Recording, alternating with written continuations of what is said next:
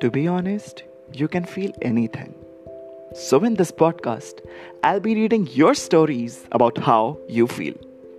We'll be collaborating with some amazing people as well. I mean, we are really enough to take care of our mental health. Because it really sucks to hear repeatedly that try to be happy. I mean, who the hell wants to be sad?